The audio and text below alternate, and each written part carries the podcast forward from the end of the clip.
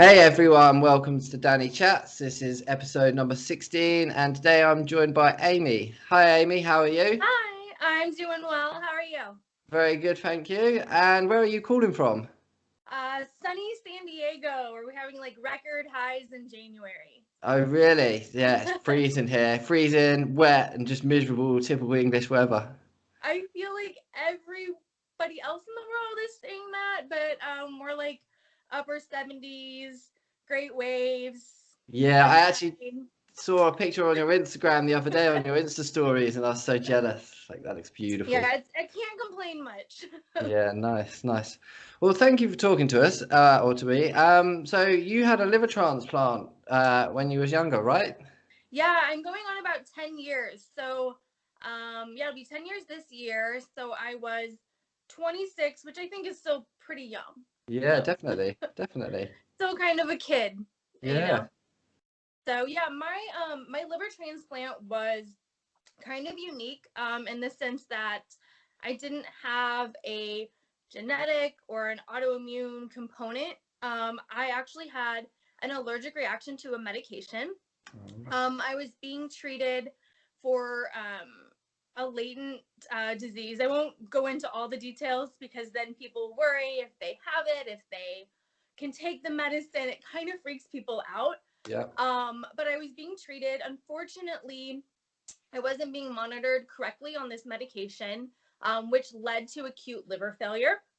Um, with acute liver failure, you become so, so sick so fast. Um, you're in the ICU.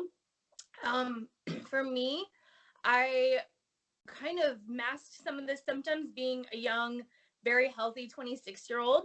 Um, so when they figured out what was wrong with me, I was extremely sick. I was given 48 to 96 hours to live wow. without a liver transplant. Um, I was in the ICU, and I mean, this is someone who, you know, I was a few weeks before that running, doing CrossFit, going to school, working. Um, I was actually in nursing school at the time or taking my um, prereqs for nursing school, some science classes and things.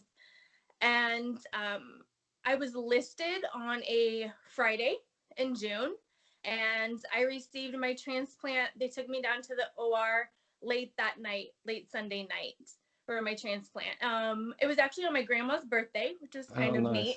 Yeah. Um, so we always joke that no one will ever forget my grandma's birthday because I won't let them. um, so so yeah, I I was encephalopathic. I was very confused. I didn't know what was going on. Um, to kind of make light of a very serious um, story, I they kept asking me who the president of the United States was, and I swore that it was um, Osama bin Laden. He had recently been captured, and I told the surgeons that if they didn't know who the president was, they shouldn't be smart enough to operate on me.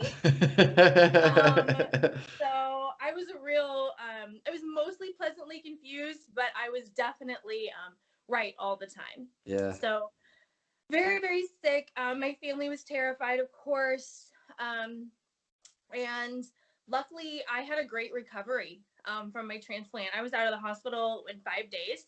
Wow. Yeah just because i was i was so healthy prior to i had yeah. no existing medical conditions no hypertension no high cholesterol nothing. Um so i got out of there pretty fast. Um i'm very lucky lucky that oh go on. So i was gonna say considering five days before you were you know almost gone. Yeah it's yeah, incredible isn't it what a new liver can do? It's it's crazy. I mean your liver has 500 functions and yeah clearly i don't know how many of mine were lost but i don't think i was working at any capacity you know compatible with life even right before my transplant. Yeah. um they said that 80% of my liver had failed according to the biopsy wow. which i mean it's it's crazy that every other organ was so healthy that it was probably compensating. Yeah yeah. Um yeah i didn't mean not to say that i got out of the hospital five days later and was doing backflips or or of course anything. of course but still you know just five days in that short amount of time you're able to you're up and walking and it's, it's amazing yeah, i was walking i was you know I always had to be told, you know, not to overdo it, not to push myself. um, that was really hard. Um, as someone who, you know, I was a I was an athlete. I'm always really competitive, so it was hard for me not to want to outdo myself every last, you know, physical therapy or anything. I had Yeah. to do better, and, and sometimes, you know, I had to just accept. Maybe one day, like I just, I nothing was going my way. They were like, "It's fine. It's one day. You can rest." I'm like, "But can I?" Um, which is kind of my overall personality. Um, so yeah, luck, luckily, um, I had amazing surgeon, doctors. My nurses were, I mean, I was really spoiled, I think. Um, I actually worked on the unit uh, after nursing school and during nursing school. Um, and so you you'd worked on the unit prior to being in there.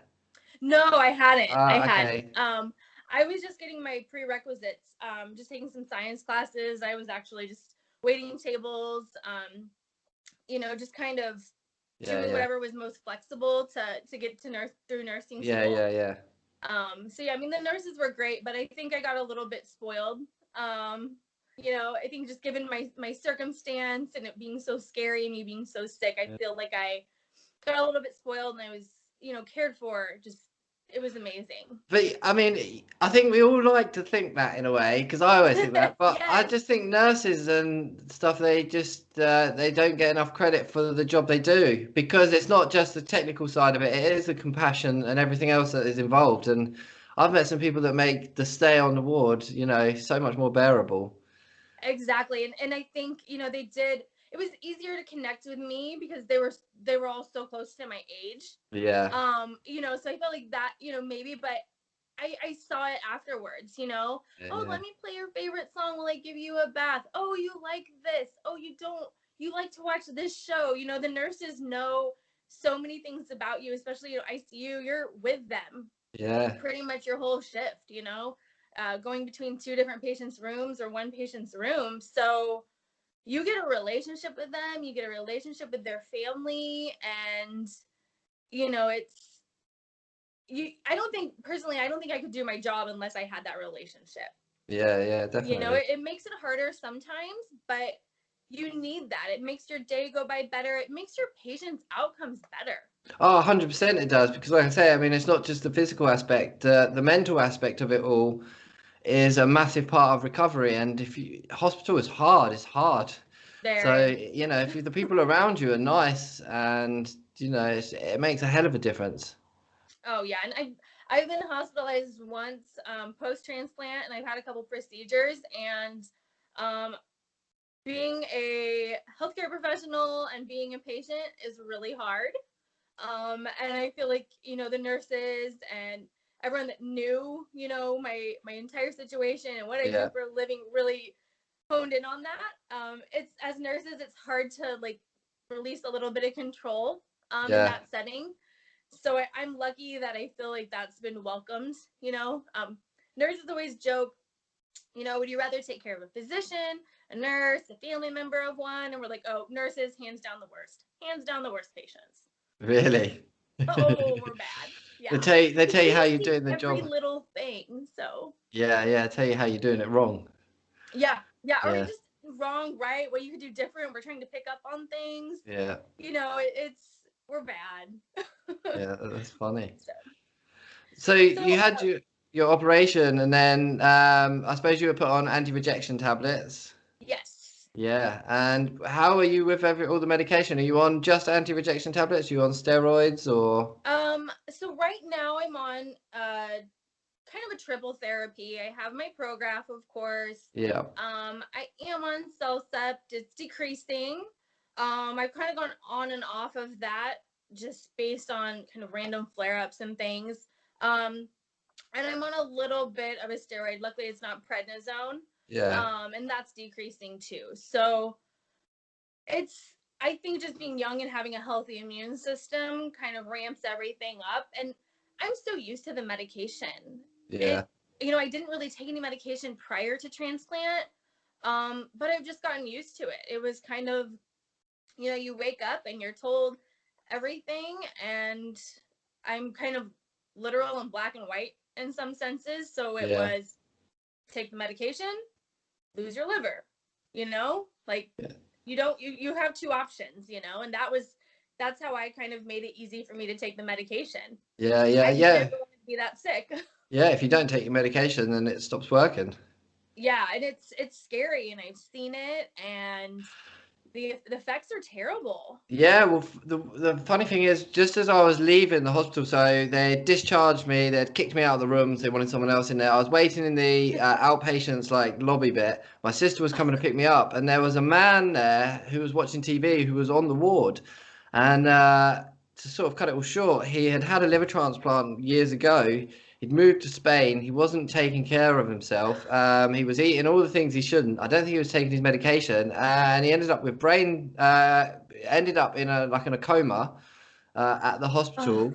And he told me that his nails had grown really, really long because the nurses don't cut nails here because uh, I, I don't know whether it's infection. Uh, his hair was really long, so and feet here yeah, and he told me about his whole family just completely breaking up. So, you know, just to be told that as I was leaving the hospital, I was like, I am definitely taking my tablets. Like, you know, did they was. plant him there for you I think he could be like no, he. I, I'd seen him on the ward before, you know. So, but yeah, he could be a plant that they could just tell that to everyone because it was a like hospital. a warning yeah. Yeah. i mean that's kind of a shady way to go about it but wow yeah that would scare me straight i think that would Yeah, be pretty traumatizing even to hear so yeah, yeah, yeah. So I was like, definitely take my. I mean, I was used to it anyway because I was on more medication prior to my operation than I was. yeah that's you know what we have to tell so many people is you know yes you're taking medication for the rest of your life but you're going to anyways you know and what the one thing people love to hear if they take lactulose lactulose typically stops after transplant they're like Yeah. wait what? That's all we have to say. That's like the golden ticket. It's so funny. They're happy for it stop. yeah Yeah, yeah, I can, I can understand. I hated it. I mean, I only had it in a hospital setting, and I was miserable. So, I mean, the taste of it, I quite like. I don't know whether we have a different flavor here, but I quite like Well, the taste. they've come a long way. It's it's come some way, and different pharmacies formulate it different. Yeah, So patients will be like, "Can I get that lactulose I had at that place?" And I'm like, "You're just call the pharmacy." yeah, it's Yeah. just it's so sticky and gross, and you know we have to put it down tubes and other places, and it just gets a mess. Yeah, I do. I used to be a support worker for people with learning disabilities, and uh, I do remember if you came on shift and someone had said, "I, you know, I've I've administered uh, administrated lactulose to da da da da da," you're like, "Oh, this is going to be an interesting shift." Like, okay, get gloves, get ready. Yeah, it's, it's Aprons. tough. I mean, it's the reality of it. It has to happen, but Yeah, yeah, of course. yeah, you can't, you have to kind of you know be professional about it, but also it makes poop jokes funny. It's just really immature sometimes, but it's done. Yeah, if you can't laugh about it, then there's no way you'd get through it. exactly, exactly. Yeah. So you uh, had your operation, you were on medication, you've been doing really well, uh, and you're obviously, I mean, you're still in the medical field, uh, as such. Yeah, I I finished school. Um, I am now a registered nurse. Um, I got my Nice. bachelor's of science in nursing. I've done a little bit of everything in nursing. Um, but my goal after my transplant, shortly after, I realized I wanted to be a transplant coordinator. Yeah. Um, and help people through the process and you know, I can connect with them, not having to tell them I had a transplant, but I can just connect with them and kind of know, not always know what they're thinking. I can't read everyone's mind, but sometimes when a patient can't articulate or piece things together, I have a good idea of what they're trying to tell me and what's going on exactly. Yeah, you, you definitely have a stronger understanding than someone that's not been through it. Definitely. yeah it's it's a really unique experience to go through so it's really interesting to see um how we can you know connect and kind of learn those things you know from our Yeah, yeah. It's interesting how you were obviously going through your nursing school and then you had this transplant, uh, and then that kind of helped you decide what field you wanted to go into. yeah i just was like oh i'll do like flight trauma or something with like a lot of adrenaline or like you know I, I really wasn't sure i also had an interest in um you know kind of some like weight management and just overall like wellness health you know more of a natural holistic thing too. So I was just kind of open to whatever. And then after that, I was like, well, I, I have to work in transplant. I absolutely have to. Yeah, So- so that's really interesting. So how how would a typical day or you know the job how does it work? So um, I'm gonna kind of outline my longest day right now, which is Tuesday. Yeah. Um, kind of give you a. So- um, And just to clarify, what's the job role? It's a transplant coordinator. Yes, liver Yes. transplant coordinator, and I work with patients. I help them get through the evaluation process. Um, So typically on a Tuesday, I would come in. You know, now we have to do our COVID screening, um, get our masks, show the screener all of this. It's all online. Um, you know, I, if I'm on call, let's just say to make my day even more fun, I'm on call on Tuesday, and I get report from the person who was on call the day before. Yeah. Um, we do call in 24 hour shifts. So I see if there's any offers pending, um, anything we might be higher on the list for. Um, in the US, uh, UNOS, United Network for Organ Sharing, governs all of this, kind of to put it broadly. Um, Mhm. So we look on there, I, I look and see if there's anyone inpatient that needs their MELD score updated, the model for end stage liver disease Yeah. um, kind of how we gauge the need for transplant and how sick someone is. So let's say ideally, since I'm headed into clinic, um, we're not up for any offers or anything. Yeah. Um, maybe we're lower down or there's there's nothing going on um, at that time. So I'd go over to clinic. Typically, I, I try to prep a little bit the day before, know who's coming in, know what they need, look at their labs, um, you know, just to help the physician move it along and, Yeah. and plan with him. So we'll go over some of our other patients when I get there. We'll talk about what we want to do for, you know, Mr. Smith that day. Um, kind of look at what else he needs for his evaluation. If maybe we look at a cardiac test, maybe his echocardiogram was a little concerning. So maybe we want to refer him to cardiology. So we would be able to tell him that during the appointment, kind of give him a heads up of what's going on Yeah. Yeah. um, you know, kind of warn, not warn our patients, but keep them in the loop, keep Yeah. them involved. And I think it helps patients to be a better advocate when we're always communicating with them. Yeah. Definitely. Uh, Yeah, it's, it's just easier to have a conversation with the patient as opposed to dictating everything, I Yeah. think. Yeah. Um, if I have any new evaluations, that's where the appointment gets a lot longer.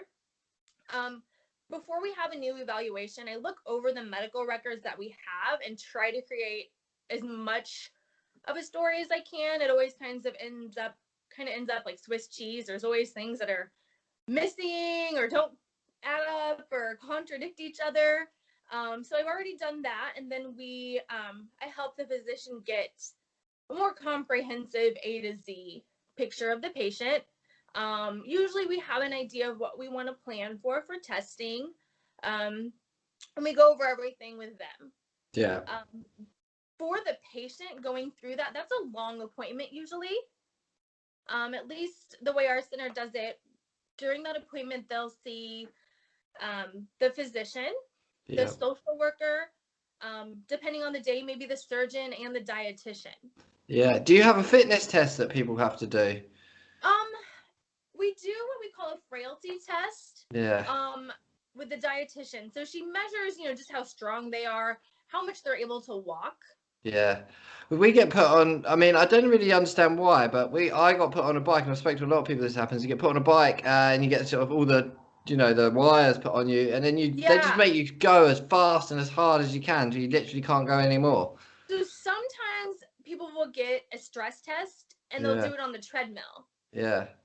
So that could, you know, that I mean, I'm sure it's just a matter of, you know, other sides of the Atlantic doing a little bit different. Yeah. Um, but we probably gather that information like different ways, but generally the same thing. We want to see what your heart can handle. Yeah.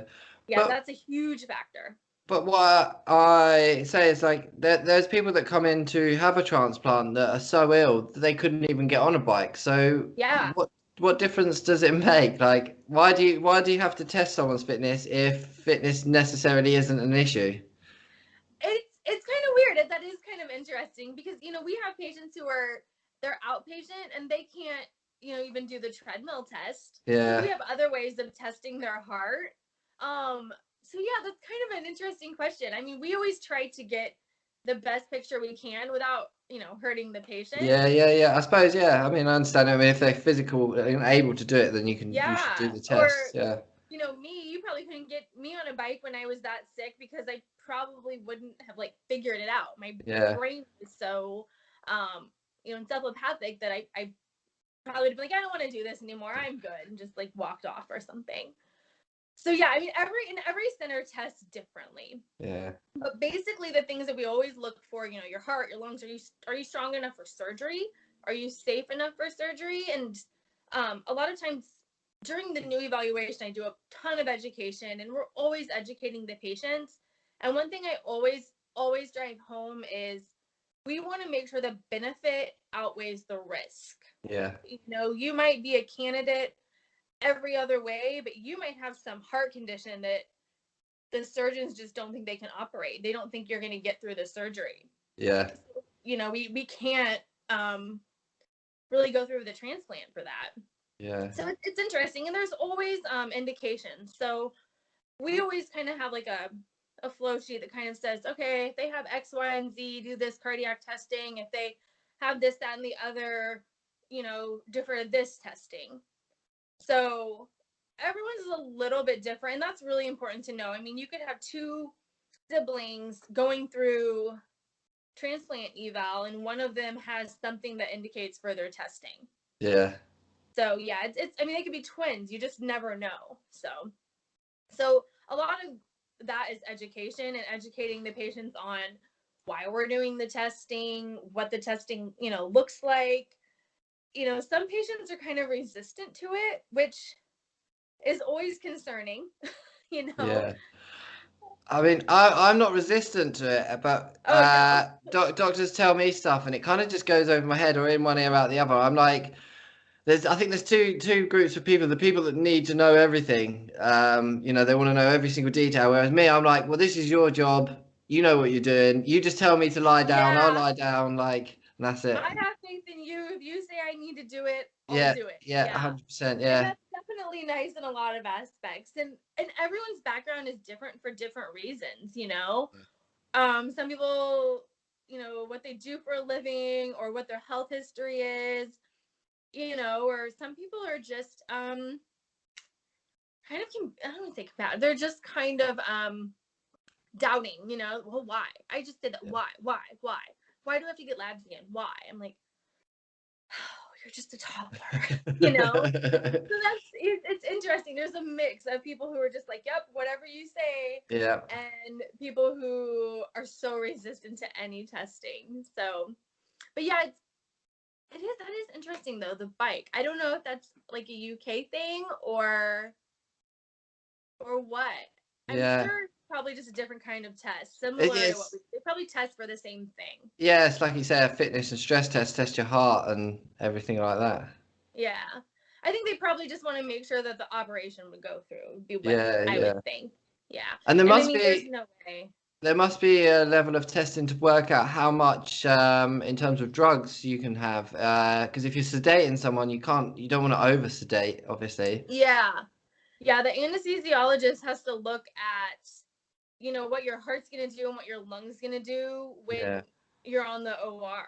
yeah you're, you're, you're in the OR on the table. We have to make sure that your heart is still going to pump. You're still going to, all your other organs are going to do their job. yeah yeah Yeah, that's an extremely important part. We can't just operate on anybody. It's not like a Yeah. trauma surgery where you're just trying to save someone's life. And you know, there's a donor liver to think about. Yeah You know, sometimes people have said, "Well, if I'm gonna die anyway, what if I just die on the on the OR table?" But you know, there's that other liver. There's that gift that needs to go to the right person. yeah It Yeah. needs to be used appropriately. So it sounds kind of, you know, I don't think it sounds selfish, but there's not enough to go around. So yeah we need to make sure that they're going to survive one year, five years out. We have to look at long term survival rate. yeah definitely i mean i had three calls before the fourth call i finally got mine but you know three times that the liver wasn't good enough um and uh, they don't tell you and i don't know whether the liver went to someone else but i'm presuming they when they say it's not good enough I, again, I don't know whether that means it's not good enough for me, but it's good enough for someone else, or whether that means that it's just not good enough in general and it gets scrapped. Um, probably that it gets scrapped. Yeah. Um, you know, sometimes we'll look at something and say, wow, this is really risky for this patient. We don't have another patient that can have it. This just isn't going to work. And maybe another center, you know, can use it. Sometimes it's age, you know, size, different things like that. I mean, Yeah. I actually worked um, in organ procurement, so I worked with donors as well. And you know, you could look perfect on paper. Somebody could, even their imaging could look perfect. And you get into the OR and, and there's a defect, Yeah. and it's not worth the risk. So it's hard um, to get the call and then be told to go back home or that something's wrong. But I think it's safer. It's Oh, mean, obviously it's 100%, safer, yeah. But Uh, uh, you know, it- it's I horrible. Trust in my transplant center. Yeah, it's it's horrible to be told to go back home, but I mean, you've got to have that hundred percent faith in the doctors, and like you say, there's Yeah. there's no point in having an operation, and then in a year's time you need another one because it's just uh, all that risk, you know, it's just not worth it. Yeah, I, I think personally, like I don't know, this- like it's maybe they have you, they definitely have your best interest in mind. Yeah, yeah, you know, definitely. they're looking out for you specifically. I think Yeah, that kind of speaks to the center and how careful they want to be. You know, yeah, but it's it's hard. You have all this rush of emotions, and then it's not a phone call I like to make to tell someone no. yeah, It's it's hard and you know they wait there for a long time and you know now with with covid they may have one visitor maybe you know so it's it's Yeah. a lot to get mentally prepared for you know but it, it's also a good practice run did you feel like by that time like you had it down you kind of you knew yeah, yeah. I mean, the first time I, I swore at the lady on the phone, like I didn't mean to. She, just said, "We've got a liver here for you," and I went, "Oh shit!" And then she laughed and she went, "Is that the first call you've had?" I said, "Yeah, sorry." And she's like, "That's oh yeah right." we hear it i would i'm not offended by that when i call a patient i had one patient he didn't he have not believed me he's like are you sure and i'm like I Yeah, mean, we're sure right now. yeah. He's So I mean, I was in the bath, not me?" expecting it. Yeah, I was in the bath, not expecting it at all. Just sort of pick up the phone. It's like, oh god. Yeah, Yeah, it's definitely. Um, I feel like we hear a variety of things when we call people in. You know, usually there's some shock. There's some like, wait, really? And I'm like, Yeah. yes, I'm not like pranking you. but it's. I think it's good. It it kind of gives some people practice. You know. yeah, I mean, ideally we could just get everyone transplanted right away, but it's a good practice run. Kind of gives Yeah. you an idea what is going to go on. yeah, yeah. That's Yeah. true. Yeah. So I mean, and that can this can happen, you know, 24 7. So I could be in the middle of clinic calling someone in, setting everything up. You know, we set up transportation. Um, we try to get local procurement, a surgery team to um, procure the organ wherever it is. Um, sometimes it's a plane, sometimes it's a helicopter, sometimes it's just driving, depending on where. Um, setting helicopters up, helicopters up is extremely stressful. Yeah, like. They're so weather dependent. It makes me so nervous. yeah, Um, you know, we have to talk to the OR. We have to make sure there's beds. Um, unfortunately, right now with COVID, we have to talk to an administrator and make sure that we have beds, staffing, vents. I mean, everything. It has to go Yeah. through so many people. So that's an added layer of stress for us, definitely, before we can call the patient in. Yeah. You And then- the answer could be no. Yeah. And then you get that exciting call where you say, yes, come in. Yes. Yes. Yeah, and that's great. I love it. I love people's reactions. I mean, it's it's it's my favorite part. How could it not be? Yeah. You know, calling someone in and telling them, especially when it's your patient or you know them, um, or you've maybe called them in before and then sent them home. Like, Yeah. but really, this time I'm hoping. So it's always a good feeling, kind of like redeem yourself almost. Yeah, that's really nice. Yeah, so it's, I mean, it's definitely a lot of work on our end behind the scenes. Um, you know, sometimes it'll come to us really fast. So we'll call a patient and be like, "Don't take a shower, don't do anything, just come in." And they're like, "Can I?" I'm like, "No, now, I have to Now, take a shower, now, now." get in, get in now." Which, you know, I'm not yelling at them, but you're, you know, well, can I do this? And I'm like, "No, you can literally, you cannot do anything." Yeah. it's you know just timing sometimes it, it happens so that's always kind of stressful um so yeah if your coordinator tells you to come in now they mean like five minutes ago Yeah. In terms of organs, like how does it work? The, um, so you're you, you see an organ come up for that's available and you Mhm. match that to a patient. So how do these organs become available? Are they people that's in the local area? Is there a catchment to where the organs go? Because obviously America's massive, you know, so yeah and it, it kind of wouldn't surprise me if there was a privatized thing where companies buy them and then ship them off to No where they like. definitely not um No. you would think i mean the way we're we're so spread out um but actually we it's based on your meld score so your model for end stage liver disease it goes from 6 to 40 Yep. 6 is hopefully where we are right now. Yeah. zero liver disease.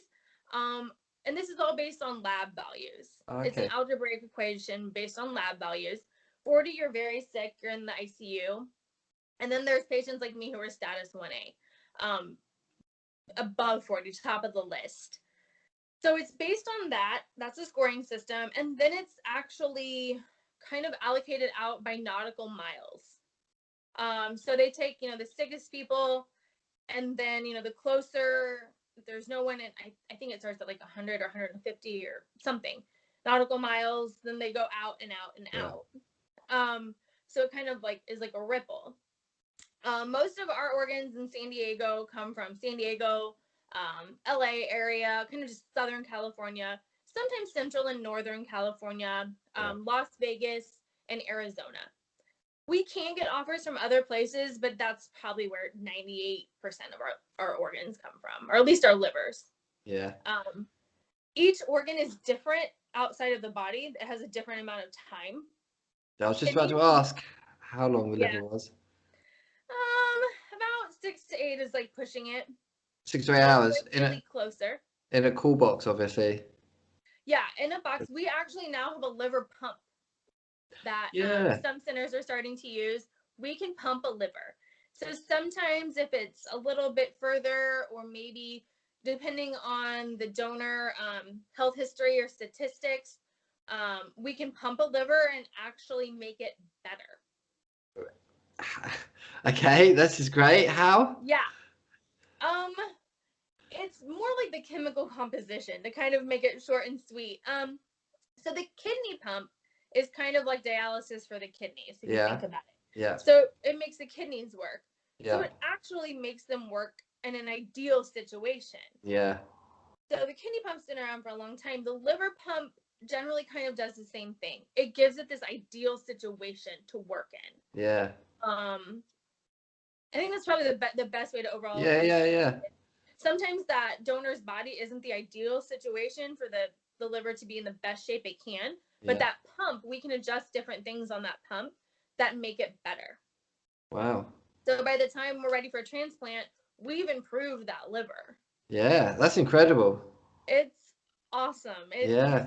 it's so i mean transplant changes so much over time and that's something that's been um you know in the works for a while and i think it's going to make a big difference the more we can use it we could use a liver that we maybe would not have used before just because Yeah. you know maybe the the liver function test maybe there's a little bit of too much bilirubin the labs just aren't great but the liver's not bad we can really kind of prime it up um Yeah. yeah, when they're what they're not able to maybe do in the hospital, that liver pump can assist with. Yeah. That's brilliant. It's so cool. That so cool. really It's, cool. it's more livers being transplanted, you know, more people being donors, more people it opens up for other people to get transplants, Yeah. you know.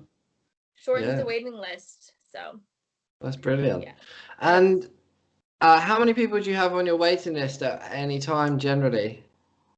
I wanna say we just were talking about this and we were trying to figure it out. Um I wanna say around 150. Yeah. um for us and our where i work we're growing massively our transplant center is doing more and more transplants um we're getting more people on the list yeah. which is is awesome um you know it's not just numbers it's it's a matter of you know we can do more transplants and we always need more donors and more people Yeah. becoming donors you know so it's more people being transplanted and, and ideally when they're less sick you know, Yeah. you never get somebody so sick you know so Yeah. um our you know our program's definitely growing some patients are not as sick but definitely can get sicker you know it's, it's all based on labs so Yeah. you know we're not necessarily looking at them so sometimes one little thing can change and they need to be on that list you know in case Yeah. of that so yeah we're definitely growing as a center like faster than i think we expected Yeah. so yeah it, it makes it a busy um any day's busy honestly i mean you know I'll, I'll be in clinic in the morning come home or not come home come over to my office side and you know i have patient calls and labs to review and imaging and reports and that sort of thing to look over um so you know that list continues to grow and grow Yeah. Um, Never ending. have Never ending. Yeah, no, it, it doesn't. You know, I mean, as soon as you get someone, what we do is once the patient is listed, typically the nurse practitioner manages them. Yeah. Um, but you know, then you have another new referral come in. Yeah. So it's, it's Yeah. Yeah. I don't want to say a revolving door, you know, and we still help out with those patients when once they're listed, you know. So I could get, you know, all their labs. Maybe they all went for labs that morning and they all need their score updated. Yeah. you know sometimes maybe their score was a little lower and maybe you know they have a kidney injury and one of their other labs went up you know it could shoot their score up and that's something we need to be aware of Yeah. so there's there's a lot um you know even just after clinic you know i think they think we just like are in clinic and that's it we just you know type some messages but Can't eat tea and biscuits. Yeah. yeah i mean lunch what's that so um so yeah i mean we go back from clinic and handled that. On tuesdays we have our selection committee. Yep. i always tell people selection committee is the reason you do all of the testing um the reason you meet with everybody. It's so we can basically write a novel about the patient. Yeah. head toe, make sure everything looks good. They have a care plan, they have a support system, um, they're compliant, they're strong enough for transplant, they Yeah. need a transplant. You know, if they don't have any, if they have liver cancer, we have to make sure it's nowhere else in the body. A lot to look at. When I say a novel, it's not really much of an understatement. Um, yeah. so we go to the selection committee and it's nurses, nurse practitioners, doctors, social workers, hepatologists and surgeons. It's everybody. Um, sometimes anesthesiology or infectious disease will be on the call, financial coordinators, and we all look at it and kind of give our input. Wow. Yeah, And that's on each individual person. every patient gets Yeah. viewed by the whole team. Yeah, That's manic. you know, not not them physically, but you know, Yeah, yeah, yeah. Obviously, they, you know, they they review the paperwork and everything. Mhm, all of the testing and you know we always try to tell people you can't really butter us up you just have to do what we ask that's the Yeah. only thing that's going to help you you know i mean being compliant obviously is crucial um, we can't transplant people that won't listen to us Yeah. there's you know not a good outcome like Yeah. you know the guy you met in the in the office it's not a it never turns out well No. um, you know, so we look at all of that. We make sure that we feel like surgery is going to go well and they're going to have a good outcome. Ideally, we approve everybody. Yeah. So, you know, if if not, maybe we want more testing, or maybe we just have to tell them, you know, you're not doing anything that's asked of you, or it's not safe. So, Yeah. It's generally down to them if it's not been approved. Um, a lot of times, yeah. Yeah. You know, sometimes medically, if if they're not medically approved, it's typically um like a heart condition, um that's pretty severe that, you know, the the surgeons are just not optimistic that they're going to do well. Yeah. Yeah. Um, or maybe they have, um, if they had cancer, maybe their disease spread, or they if they have cancer and an active cancer in another part of their body. Yeah. Um, you know, other than that, a lot of times it's they don't have a care plan. Um, they're not compliant. Sometimes people are still, um, if it's you know someone with alcoholic cirrhosis or even not, they're still drinking. They're still, you know, unfortunately, we've had patients that use IV drugs still. yeah. So Yeah, just not taking care of themselves, and yeah, Yeah. yeah, yeah. That's understandable. We don't expect perfection, you know. Yeah, but you ha- you have to show a willingness to improve and to look after yourself. Surely, yeah, Exactly. We want to see some effort, you know. I mean, we have patients, especially with NASH being so pre- prevalent and fatty liver disease. You know, a lot of our patients we want to lose weight, but we're not going to tell them that because they only lost eight pounds, not ten, because they decided to have a cheeseburger that they're not on the list. I mean, we want to work with people. We know they're human. yeah, You know, that's that's not a contraindication. So we want to be nice to everybody, yeah, as nice as we can. yeah. So yeah, selection committee is definitely um interesting, you know. Um we there's different coordinators, so I don't see all of the patients. So sometimes, you know, we'll hear about some real interesting stories. I mean, it, it can be like a saga, um, you know, for some of the patients, and then it, it's a variety of people, that's for sure. yeah. That's definitely for sure. You get the most compliant patients, you get patients that are on another level. So, Yeah, I bet. I bet. It's a great job you do though, and it's great that you um you know you got that inspiration from having your own transplant. And it's great that you can help other people, and like you say, that you you kind of understand the process, so it's important, really. yeah, I think, you know, understanding the process and, and sometimes understanding what's scary about it, Yeah, you know?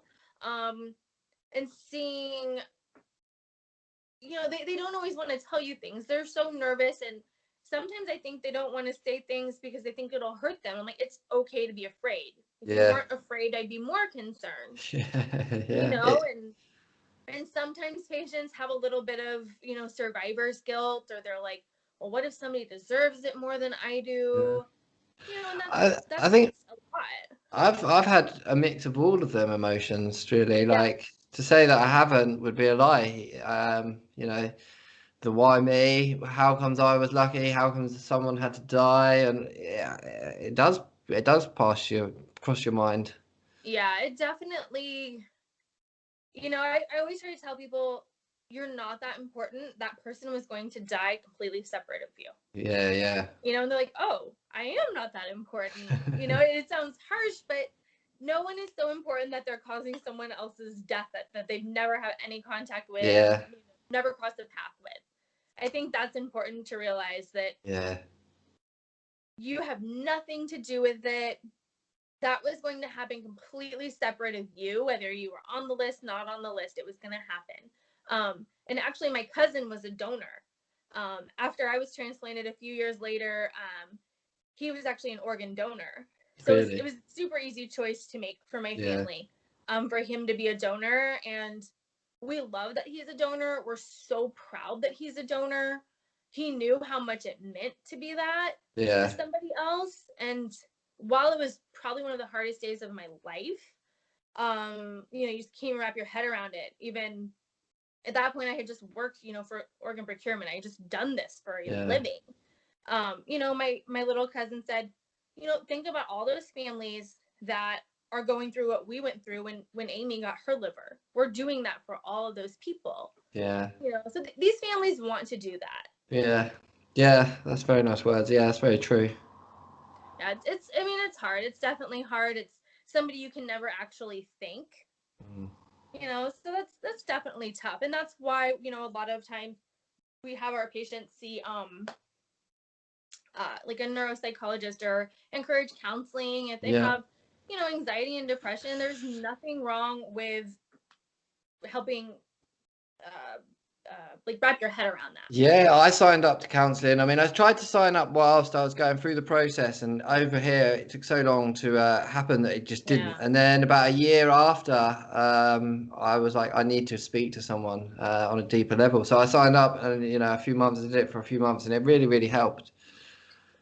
That it does, and it's so it's so important. It's Yeah. not like anything else, and you know, I hope more people can do what you did. Just Yeah, help, you know, someone outside of you, a professional, a different perspective, you know. And I think there's such a neat transplant community online, yeah, and the way to connect, you know, to different people who have gone through it, and sometimes just hearing one sentence that they say, I think is really it clicks. Yeah, you can you can fully relate, but at the time you're thinking that no one else has that feeling. So when you see that, Mhm. yeah, yeah, And definitely. I think, you know, it's it's important for me to be involved in that, you know, as a recipient, you know, as a donor family member, and sometimes things that maybe don't resonate with me as much maybe work for a certain patient. You know, I've looked at things or seen people that have said things, and I'm like, I'm gonna tell someone this. I know who needs to hear this. Yeah, yeah, definitely. So it's it's important, definitely. It's not something you just kind of like tuck away and never really think about. You think about it a lot. Yeah, yeah. Well, thank you very, very much. I mean, that was You're so welcome. interesting. Hopefully that that kind of gives you an idea of kind of a typical day. I mean, there's still, you know, radiology reviews, education, classes, all these things that we have to do, but uh just you know how it works from our perspective and what your transplant coordinator is kind of looking at.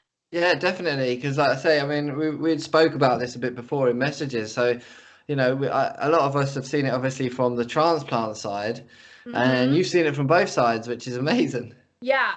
And I think, you know, while you're going through it, most people, the smartest person is just a little bit shell shocked. yeah, you know i mean we've had patients who are physicians and it not everything absorbs you Yeah. know and that's totally fine it's it's a lot to take in you know Yeah, definitely, definitely. But yeah i mean i just always encourage patients just ask just ask questions Yeah, yeah, hundred percent. Yeah, yeah, because never hesitate that that the, with the question playing on your mind can often be more it's more of a trouble than just asking the question and getting that answer because that answer just you know relieves all the stress or whatever you're worrying about exactly it's there you have the right answer you're not doing anything you're not supposed to do. Yeah. it's it's fine you know i'm sorry to bother you i'm like it's literally my job to coordinate and answer questions. Yeah yeah in my job title. Totally appropriate. Oh that's brilliant. Well i'm sure a lot of people will feel a bit of solace in that as well because like you know so many people do have questions but they might just Yeah. be too worried to I uh about two months, maybe not even two months, maybe about a month after my uh, transplant, I was out in the garden and I got stung by a bee or a wasp. And like I knew there was no there were gonna be no issues, there was no side effects, but I still rang up my transplant because it was literally like so close. And I just went, Look, I've been stung by a bee. Is anything gonna happen? She laughed and she was like, No, no. And I was like, I'm really sorry to call. And she was like, No, that's totally fine. but that's not something that we like educate our patients on. I mean, No. we don't educate somebody on every possible thing that could Yeah. happen. So it that's actually not a crazy question. I mean, yeah. I think that's totally reasonable. I, you know, these things happen. You're like, oh, I guess better safe than sorry. Yeah, you know? definitely. I would rather get a call from someone in the afternoon asking me about that than something goes south or they do something wrong and I'm scrambling at two in the morning. You know. Yeah.